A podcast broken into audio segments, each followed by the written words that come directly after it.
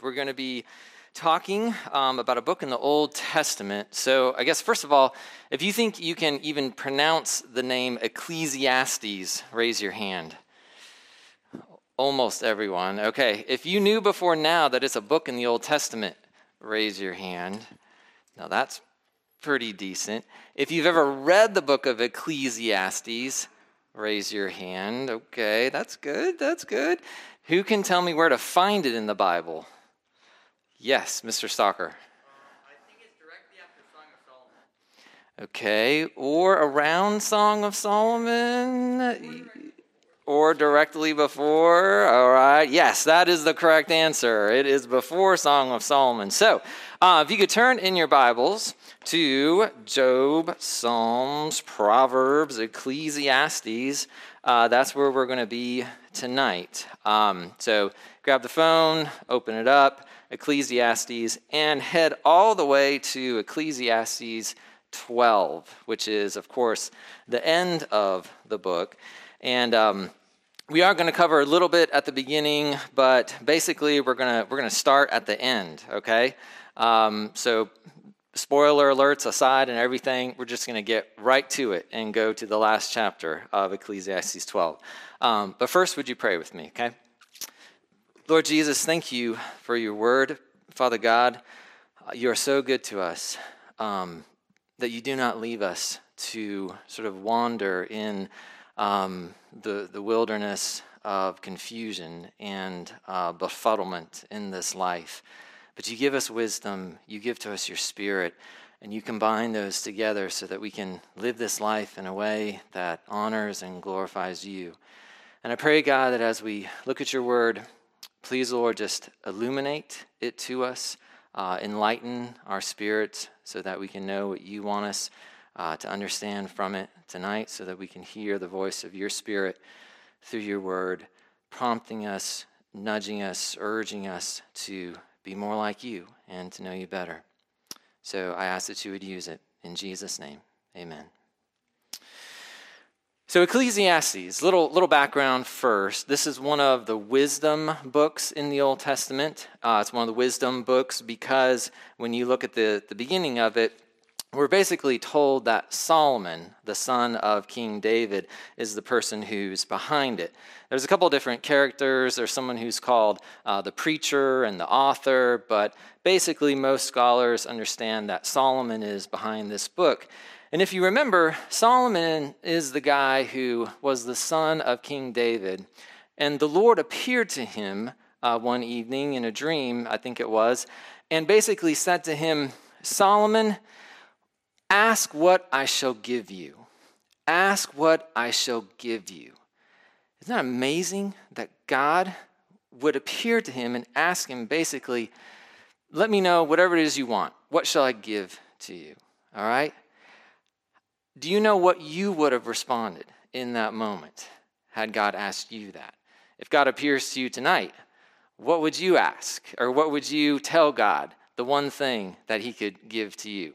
You don't have to share it. Just keep it on your mind. You might say, well, I'd like an endless number of more wishes. What about that? I don't think that's allowed. But what Solomon said was, as a young person here, God, as a young man who has become king, I need understanding. I need an understanding mind. I need wisdom. And so God granted that to him. So now Solomon is a wise king. We read about that. We also read the Proverbs that Solomon mostly wrote. And then when we get to Ecclesiastes, you almost wonder if all that wisdom is sort of making him a little crazy, almost like he's a little too wise for his own good. Like, what's going on here, Solomon? But at the end of this book, there's two things that he says in particular, I think, to young people. And what I want to do is share those two things with you tonight. Because I figure if Solomon in Ecclesiastes and the Word of God thinks that this is important enough for young people to hear, then maybe that would be a good thing for me to share with you. So Ecclesiastes chapter 12, verse 2. Verse 2 is going to say, before certain things happen... Okay, And then we're going to get to the punchline of the two things Solomon says. But before these certain things happen, you should do two things. But what is the before? What are these certain things that verse 2 is going to talk about? Before, he says, the sun and the light and the moon and the stars are darkened, and the clouds return after the rain. In the day when the keepers of the house tremble, and the strong men are bent, and the grinders cease because they are few, and those who look through the windows are dimmed, and the doors on the street are shut.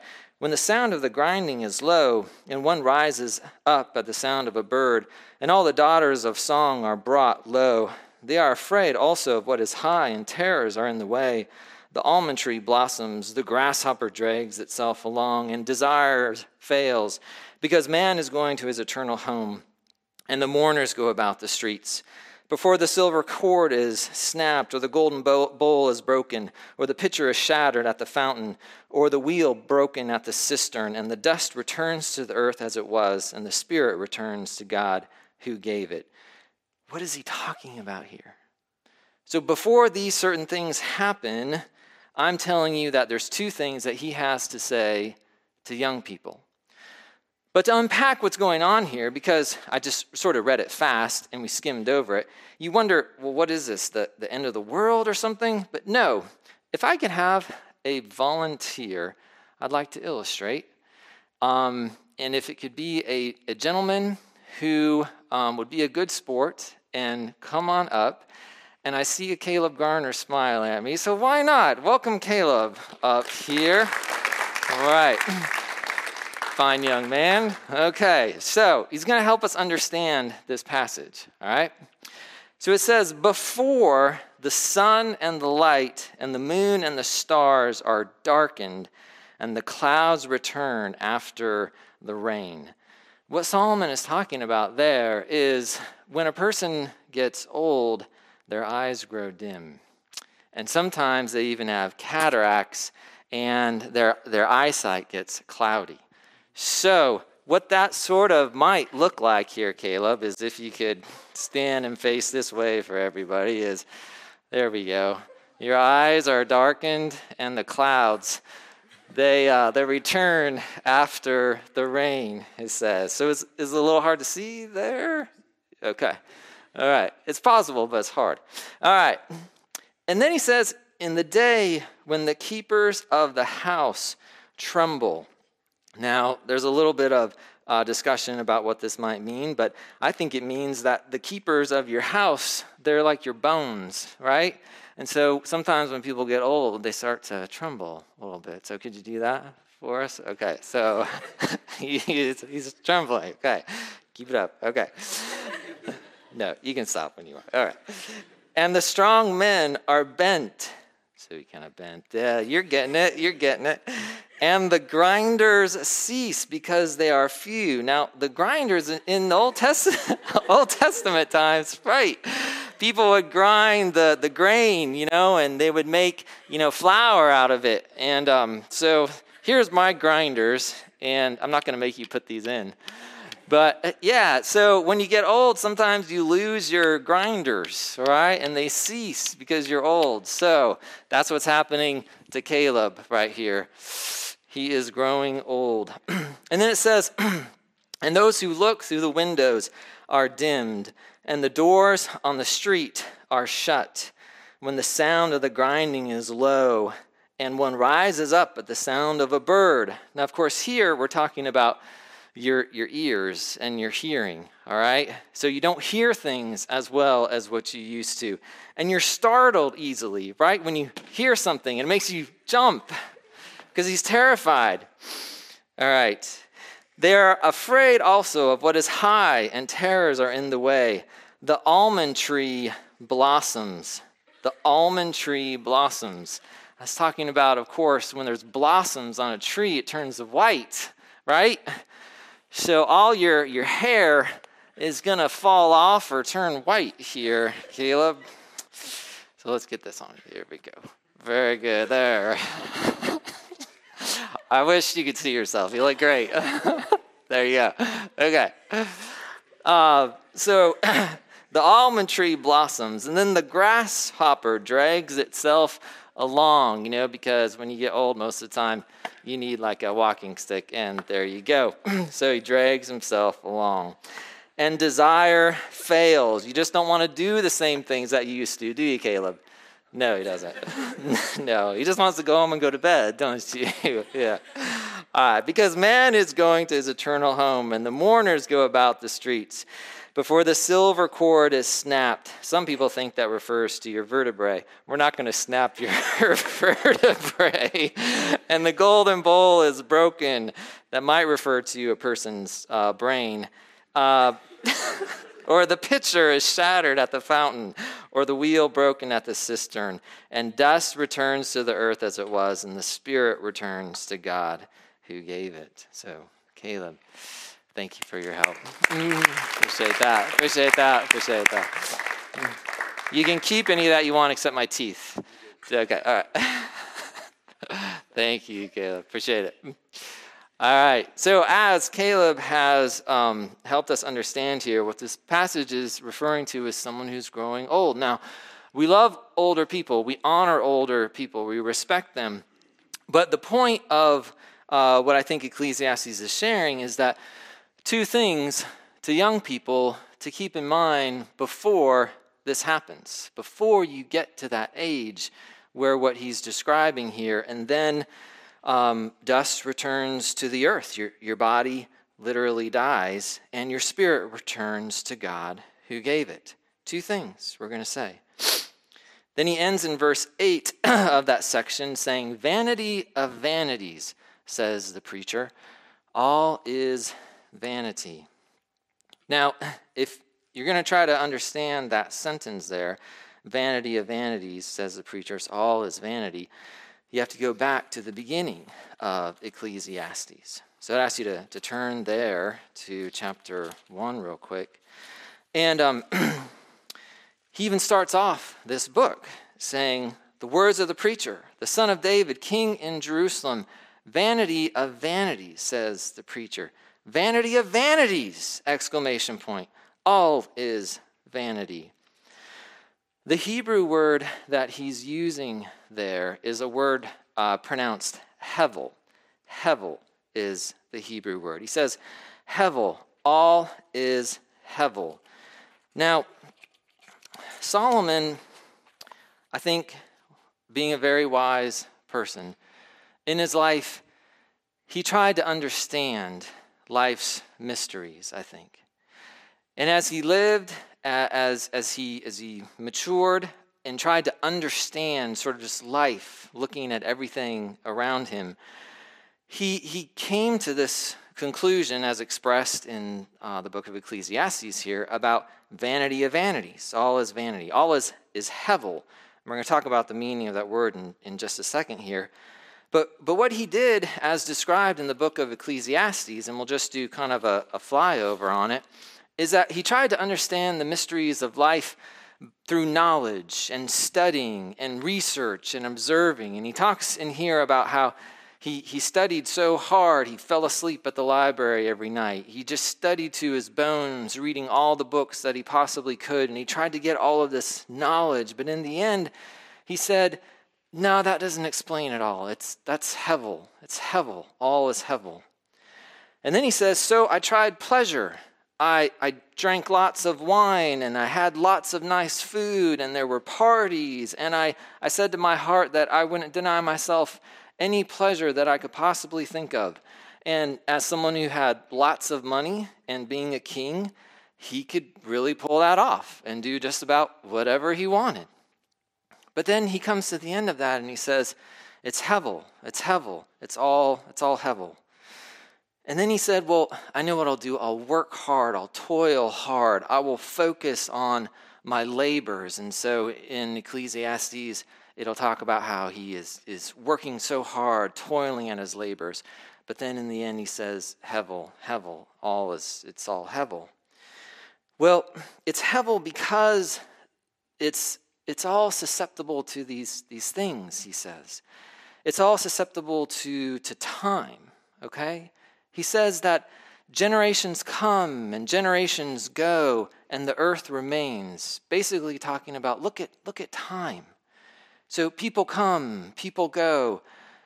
I was born, I will pass away. No one will remember me for very long. And that's kind of the way it is. My wife says, I'll remember you. Aww. But generations come and generations go. You think back to when Solomon lived thousands of years ago. We don't really know those folks. The day in and day out, people who lived, generations came, generations went, the earth remains. So all of our studying, the pleasure, the toil, it's all susceptible to this passing of time. Then he also says, well, looking at all of this, everyone dies. Everyone dies. Whether someone who is rich or poor, whether someone who is really smart or not really smart, or someone even who lives a righteous life or not a righteous life, everyone dies. And then he also says, life is very seeming to be unpredictable and random. So when we look out there, seemingly bad things can happen to good people, or good things can happen to bad people. Or the sun shines every day on everyone, good and bad, and rain comes on everyone, good and bad. And he says this is just such a mystery, a puzzle. It's hevel. And so this word hevel in Hebrew literally means like a breath, or smoke, or vapor, or mist. So it's like something like that, where it's real, but it's hard to catch. It's hard to really put your hands on it. You know, it smells like a lemon, but you know, besides that, it's just really kind of complex and hard and a mystery. So this word hevel has sort of two dimensions to it. There's a fleeting nature of it, and also that it's elusive, puzzling, kind of an enigma. It's what he expresses in Ecclesiastes. But don't despair, because there's a couple things that he shares with young people like you before the end of his book. The first thing, if you go back to chapter 12 of Ecclesiastes, chapter 12, verse 1, so he says in verse 2 again, before these things happen, now I'm sharing with you one of the two things. He says in verse 1 to young people, remember also your Creator in the days of your youth, before the evil days come and the years draw near, of which you will say, I have no pleasure in them. Before those things that happened to Caleb, he says, remember your Creator in the days of your youth. In the days of your youth. You're young people now. The Hebrew word is zakar. It means, and this is a very important meaning. This comes from a Bible dictionary, so it's not just me making it up. Means this, to remember, think of, mention. This word basically means to recall information, however, usually has the added focus that a response to a need or situation will occur, implying that there is a relationship between parties or a renewal of an old relationship. It's a very important dynamic as part of that meaning of the word to remember. But first of all, just think on your own. So how do you remember stuff, right? How do you remember stuff? So like keys, you know, homework, like how do you remember stuff? Now I need a volunteer from the young ladies' side. If I could ask someone to, I won't embarrass you, Kirsten, I promise, but you can do this. Are you good at math? No, she's not good at math. Yes, she is. I heard you're very smart and you're good at math. So, Kirsten, let's give her a round of applause here, okay? So, quick math drill. Are you ready for this? Okay, multiplication. Ready? All right. 3 times 3. 9. 3 times 4. 12. 3 times 5. 15. 3 times 16.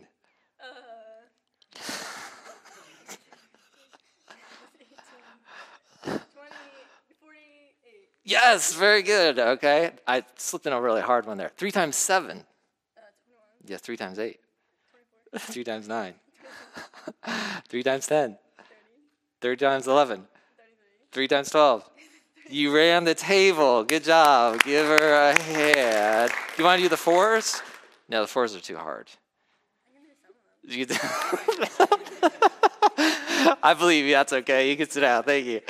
But Kirsten, tell me, how did you just like that remember how to do your multiplications? Dad paints you to do it. Okay, so there was some motivation there, but so what did that practically look like though? I mean, not like the handing you the money thing, but you sat down and you did what? I wrote down the answers after thinking about it in my head. All right, so you wrote down the answers, probably like repetitively, like again and again and again, until it sort of just became. You know, in a part of your memory, in your recall, sort of a part of you, okay? It became like your nature within you. You can just recall it. 3 times 3, 9, I got it. All right. How many of you are driving? You have your driver's license, right? Okay. You don't have to raise your hand, but that's fine. So when you go out into your car or truck or buggy, whatever you drove tonight, how are you going to remember how to drive that thing? I mean, hopefully you will, right? But you don't really remember. You remember, but what you do is you just get in and it all happens, right? It's almost like it's part of you, like second nature, like this is who I am. I drive, you know, I'm a driver. I'm a math whiz. That's what I got that, okay? So what I'm trying to point out to you is that we have so many things in our lives that we remember because it has become really like just part of us through repetition, through writing it down, through reading it, through memorizing. That's how we remember these things. And so I think that part of this definition of to remember your Creator is the encouragement that young people make your Creator, make God. He is just part of who you are. I mean, it's from the repetition of reading His Word, the repetition of going to church, of singing worship songs, of hearing His Word, speaking His Word, praying His Word, praying to Him, speaking to Him, singing to Him. It's an immersion of your whole self. And then you won't have to, on a day-to-day basis, be like, oh, I know I was supposed to... Oh. Remember what? Oh, God. Yeah, God. I'm supposed to remember God. No, it's part of who you are. So that's how we remember things. And then the second aspect of this definition, the relational aspect, right? Implying that there is a relationship or a renewal of an old relationship. A few weeks ago, Pastor Daniel, I think it was talking about Noah and the flood and Genesis 1:8. In Genesis 1:8, we are told that the flood waters had risen up, and you know, Noah's in the boat, and he's in the boat for a long time. I don't remember how long he's in the boat, but it's a long time. And then we get to verse 1 of chapter 8, and it says, "But God remembered Noah and all the beasts and all the livestock that were with him in the ark." It's the same Hebrew word. God remembered Noah. And it's not that God had forgotten all about Noah. Oh yeah, there's that little guy in that little boat there. God remembered Noah to act on his behalf. And so the word remember here, Ecclesiastes 12:1, remember your Creator. You're in a relationship with this God, and you're remembering to act in relationship with him as your creator. Now, why do you think he says as your creator to young people? Well, I think it's because instead of just saying, remember God in the days of your youth, remember your creator. Creator points to that relationship of creature and creator to sort of emphasize the place of humility that we should have in our relationship with God. As young people, sometimes I think it can be easy to tend towards that side of invincible. I know everything. I can do everything. I'm independent. But Solomon, Ecclesiastes says, remember your Creator, to point out the humility that he wants us to have as we are in relationship with Almighty God. We are the creatures. He is the Creator and the Sovereign One who has remembered us in Christ. So that's number one. Before those things happen to you that happened to Caleb, remember also your Creator. But did you catch that second word there? Also. Also. Okay? Also. If there's an also, then there must be something else. Well, you have to work back a couple verses to 11 verse 9 to find the other encouragement to young people. So Ecclesiastes chapter 11 verse 9 says, rejoice, rejoice, O young man, in your youth, and let your heart cheer you in the days of your youth. Walk in the ways of your heart and the sight of your eyes, but know that for all these things, God will bring you in to judgment. So let's talk about that a little bit. Rejoice, though, is what he says. O young man, in your youth. I find it surprising, actually, that one of the things Ecclesiastes would say to young people is to rejoice in your youth. Have joy in it. Let your heart cheer you. But when I think about it, it makes a lot of sense. Young people, have joy in your youthfulness. I mean, enjoy this part of life where you're at right now, because you have more strength and energy and time and opportunity perhaps than what you ever will in all the rest of your life. Enjoy it. Have joy in it, because God has provided this time for you. And walk in the ways of your heart, he says. So what are you interested in? What excites you? What do you find enjoyment in? I think that Ecclesiastes is saying, go for it. Do it. Try it. Pursue it.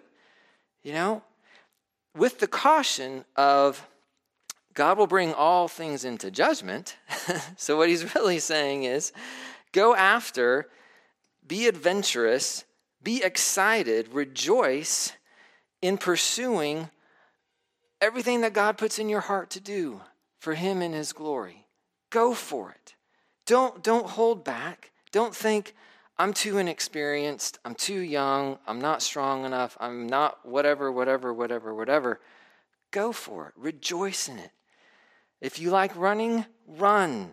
If you love playing the violin, play the violin. Enjoy family, enjoy friends, do adventurous, exciting things for the glory of God. Go to Uganda, go to Guatemala, go to Peru, go to Ecuador, serve at your church, serve at Crossing All Borders, serve at a homeless shelter. Do these things with vigor and vitality and have joy in it, is what I think God wants you to do. Because remember, a principle that if God has blessed you with strength, he's blessed you with strength so you can serve those who are not as strong. If God has blessed you with intelligence, then he's blessed you with intelligence so that you can help those who are not so intelligent. You know what I'm saying? Today, after church, Lou Gregus, who's not here now, but Lou, he approached me and we were talking, and he said that he had something at his home that needed to be moved. And so actually how we started the conversation was, how are your boys? And we talked about my boys a little bit. And then he told me about the thing that needed moved. And then he said, well, I've wanted to ask you about it, but not really you, but I wanted to ask you about your boys, if they would be able to come to my house and help me move this thing. So he's gotten a new table saw, and it weighs about 600 pounds. And so he was asking people to come help him move it. So we got to his house, and he bought these straps at Lowe's, these things that you put on your shoulders, and it's got like a band kind of thing that you put under the thing you're going to lift up, and you go like this, and you lift it up. So when we first got there, there were just a few of us there, and so I grabbed the strap, and I start putting it on, and I'm about to, run it under and start to hook up, and Lou says, oh, Cor, whoa. Anybody but you, okay? We got a lot of young, strong guys who are coming. So, just you need to take that off. All right, Lou, okay. Lou, hey, I'm 47, all right? I'm not as strong as I used to be, but no. So Ethan put it on, and then the two Gruden boys came and put it on, and a Douglas boy came and put on, and they moved the thing. And I just stood back and supervised. Those were the strong guys, all right? Rejoice in your strength. Rejoice in your youth. Be energetic. Go for it. Be who God wants you to be, I was about to say that silly thing, be all you can be. No, this is not an Army commercial. It's an encouragement from God's word to rejoice in the youth and the vitality and the strength that he's given to you. 1 Timothy 4:12 says, let no one despise you for your youth, but set the believers an example in speech, in conduct, in love, in faith, in purity. Let no one despise you for your youth, but set the believers an example in speech, in conduct, in love, in faith, in purity.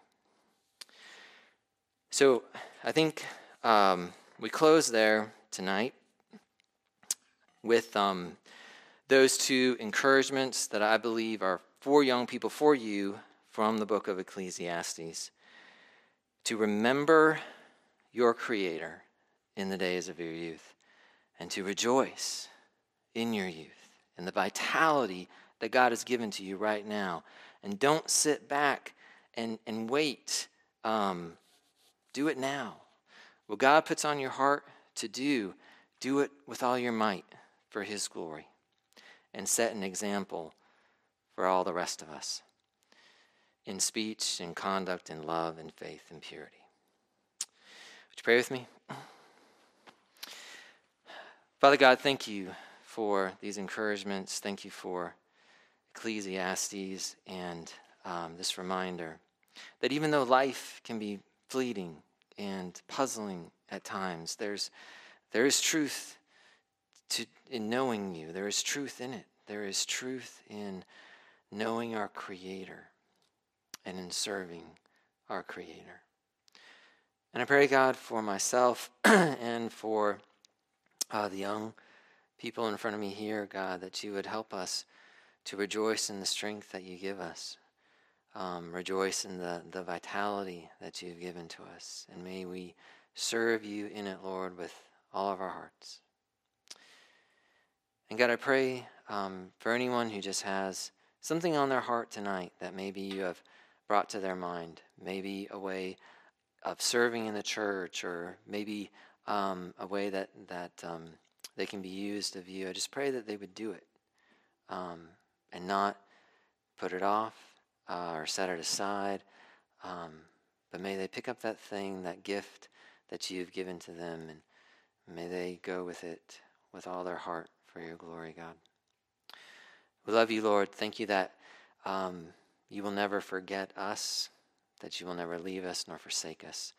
Help us to remember you, God, every moment of every day. We love you. In Jesus' name, amen.